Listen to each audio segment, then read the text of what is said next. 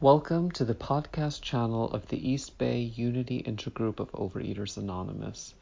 The opinions expressed here are those of individual members and do not represent OA as a whole.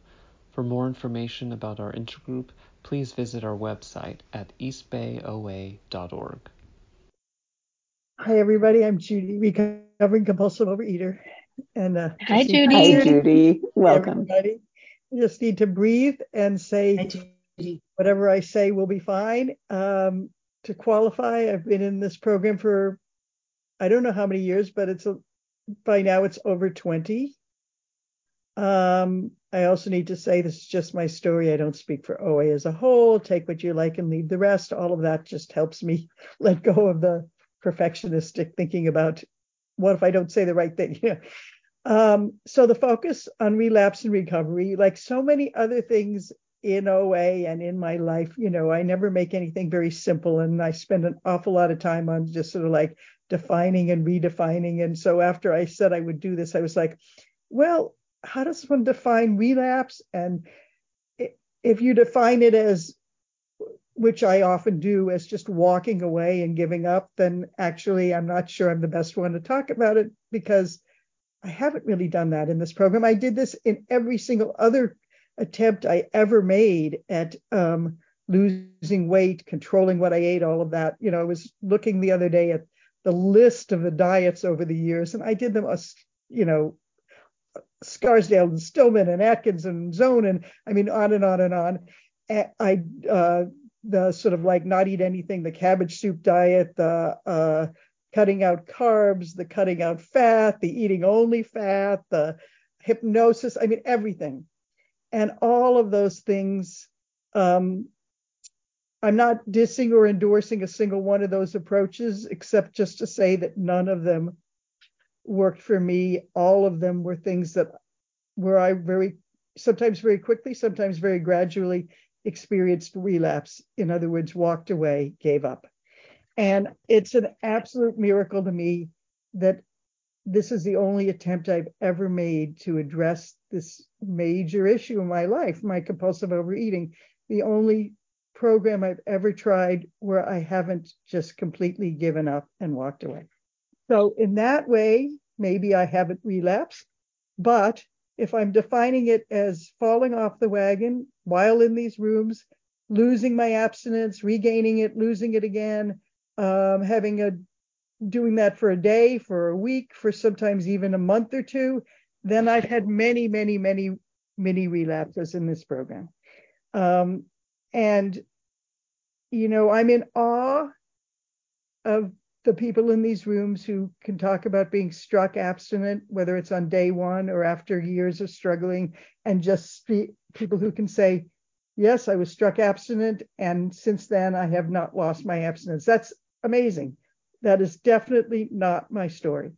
And I I'm not totally sure why. It's probably about how much trouble I still have after 20 years with those first three steps, with acknowledging that I'm powerless, with, you know, letting go and letting God, all of that. But for whatever reason, I tend to have a wavier path here. Um, and the most useful questions I asked myself coming into talking about this were number one, what is it that has kept me from absolutely giving up and leaving? And how do I apply that to my many relapses? In other words, what helps me get back on track when I do slip and slide?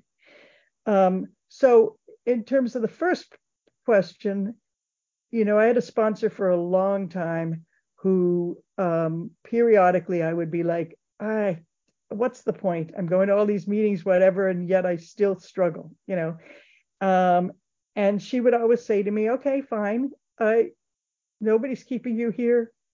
It's fine. Just play out for me, please, what it looks like when you imagine leaving, you know. And if I start, if I do that, it always starts with maybe one meal, maybe one day, maybe even two days of like, oh, I could just eat whatever I want. I could go back to this behavior and that behavior. And and there's maybe I can imagine one day or one meal feeling sort of almost good.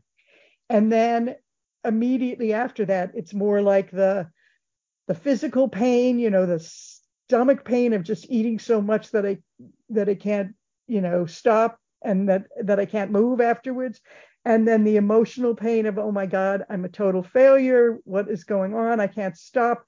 The the obsessive thinking about the food, it taking it away from everything else in five, thank you, everything else in my life. Um, it always ends down the path of just absolute demoralization, hating myself, feeling close to suicidal. I actually, you know, don't want to say that too lightly because I I'm not one of I've never actually gotten to that point, but I've gotten awfully close over the years before I came into program. So playing it out and realizing that plus I would really, really miss what I get in these rooms beyond the the the sane eating in terms of the support and having people in these rooms who love me when I can't love myself.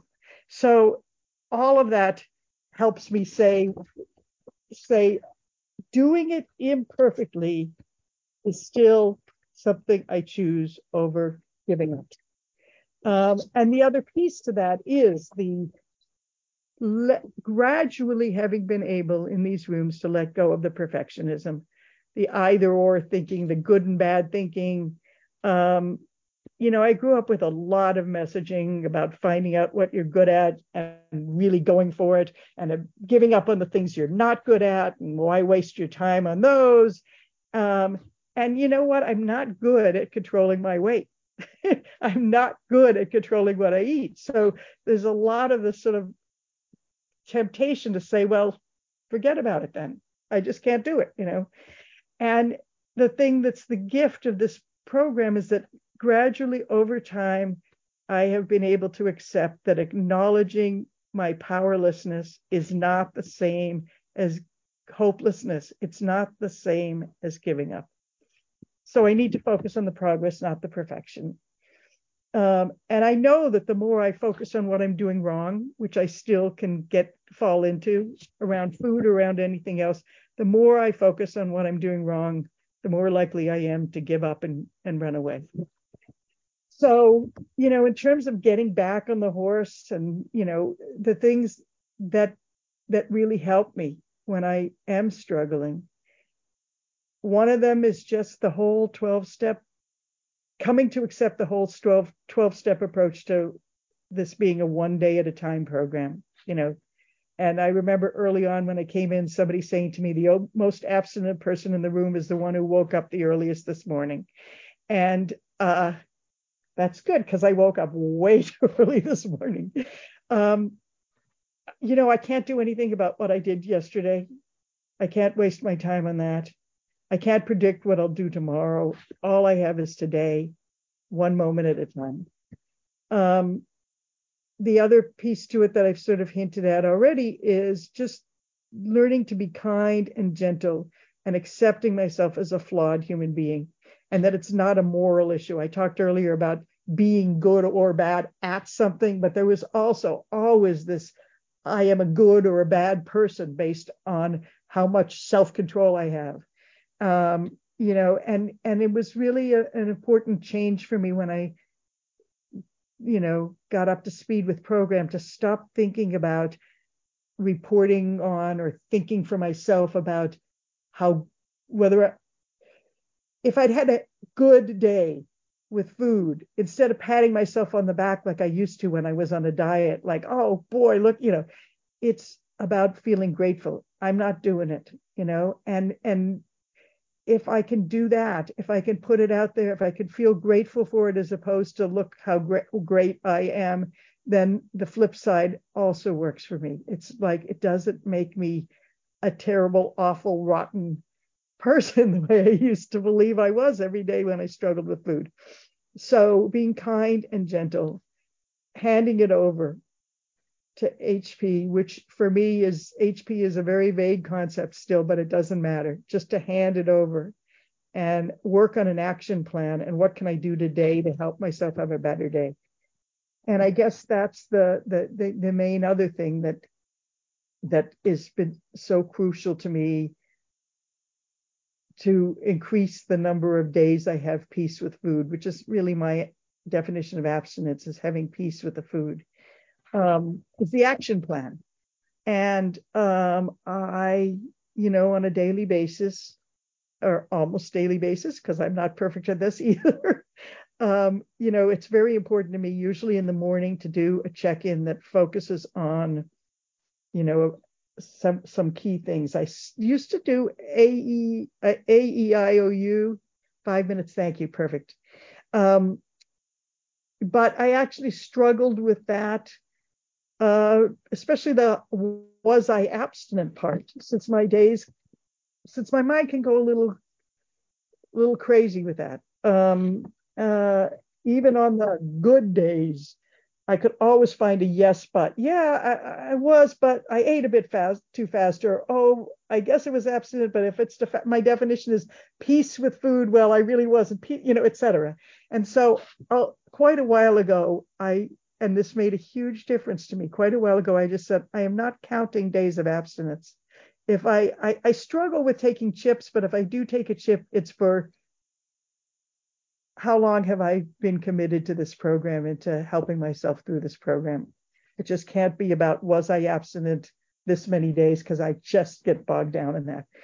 Um, but in any case, so now what I do for my almost daily check-ins, I start with handing things over because I do think the honesty, I, I don't want not counting the abstinence to be about being dishonest. So uh, if if there's something that if I struggled with food the day before, if I had a major slip or whatever, that's part of the thing I hand over, handing over the all the things I'm feeling powerlessness over. I'm powerless over what happens with today's elections. I'm powerless over all sorts of things. Um, and I hand those over to whatever my God of my lack of understanding or whatever. Um, the second thing I do is talk about what can I, what actions can I take today uh, to help with my recovery, and that's everything from planning my food, uh, what kind of exercise am I going to get, and then all sorts of other things that are just like that. Whatever feels unmanageable in my life, what am I going to do today to just help with that my recovery around all of that, and making it realistic not making that list too long. Um, and then gratitudes. Gratitude is is to me the absolute core of my program. What are the things I am grateful for? It's my my version of praying most of the time. Um, is just I know that I am blessed. I know that there is something out there, whatever that something is, that can help me when I allow that to happen. Um, and so um, what am I grateful for? Um, and late and recently, in my attempt to get a little bit more conscious of my contact with higher power, um, I've added my own prayer for the day each day that I just write based on the things I'm handing over, the things that I'm asking for, the things I'm hoping for the willingness to do. So I guess I'll end by saying that those that that gratitude and humility are the two cores of this program for me. Um, very little is as powerful to me when I'm really feeling hopeless as as just stopping and thinking about all the ways in which I'm blessed, um, all the things I'm grateful for, and the humility is both a little bit of my trying to connect with that spirituality um, I don't know what that higher power is, but I know it's not me. I know I'm not the center of the universe. I know that there is good in this world. That gives me the hope, even when I can sometimes get waylaid by the worries about the not good. Um, and and I know that I don't have to compare and figure out am I the best in the room or am I the worst in the room. I'm neither of those. I'm just one of many. And this these meetings and and this fellowship has really helped reinforce that for me.